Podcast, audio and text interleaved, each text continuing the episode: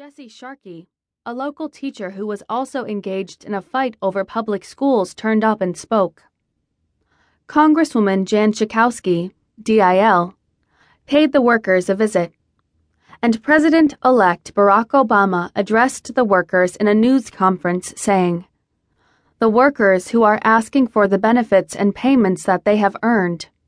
I think they're absolutely right and understand that what's happening to them is reflective of what's happening across this economy.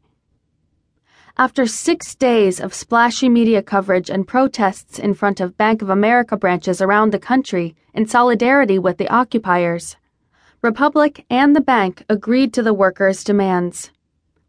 In February 2009, California company Serious Materials purchased the factory and agreed to hire back the old workforce. After the victory, the workers took a Republic Victory Tour to inspire more people to fight back as they had.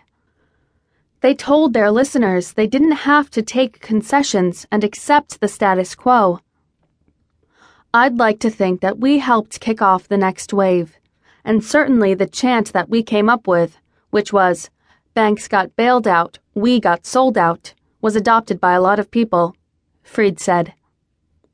While the Republic workers were trying to encourage others to stand up and fight, most of the country remained in shock. But shortly after Serious Materials bought the Republic factory, a group of Connecticut residents boarded a bus to prosperous Fairfield. Median income over $78,000. They were headed to the home of Douglas L. Poling, Executive Vice President for Energy and Infrastructure Investments at American International Group, AIG. Technically, an insurance company, but one with an investment bank grafted on top. This unwieldy beast had insured a slew of bad mortgages via credit default swaps, which required AIG to pay out if the mortgages went into default.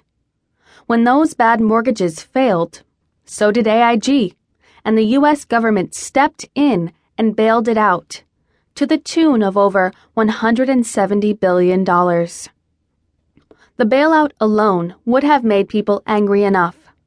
Regular people, many of them suddenly unemployed or facing foreclosure, were already wondering why the big banks merited more than $700 billion and they got nothing. Congress rebelled at the idea that it should hand over that many taxpayer dollars without any strings attached, and made Treasury Secretary Henry Paulson, formerly of Goldman Sachs, go back and revise the main bailout during the last days of his tenure in the job. He promised to use the money to modify mortgages for homeowners facing foreclosure. But when AIG announced that it would be distributing $165 million in bonuses to executives who oversaw the same unit that had made the colossally bad decision that nearly broke the company, at least one group had had enough. I wanted to make t shirts that said, Too small to fail. Remembered Joe Dinkin of the Working Families Party, WFP, a political organization that at the time worked in Connecticut New York, and Oregon, alongside labor and community groups to put working people's concerns on politicians' radar. The idea played on the too big to fail line already being passed around as justification for the bailouts, meaning that AIG, Bank of America, and other institutions were too systematically important to be allowed to go under.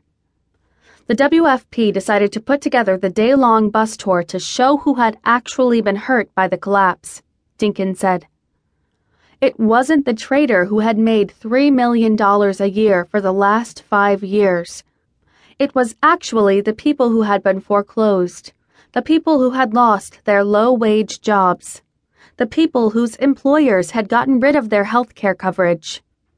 Having chartered the bus, WFP gathered people like Assad Jackson, a music teacher from Hartford who was paying down medical debt, Mary Haguli, a pastor whose sister in law was facing foreclosure, and Mark Dubeck, a steelworker who'd lost his job at a Bristol factory.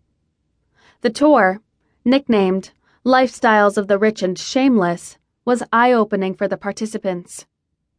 It's like comparing a rosy red apple to burnt toast.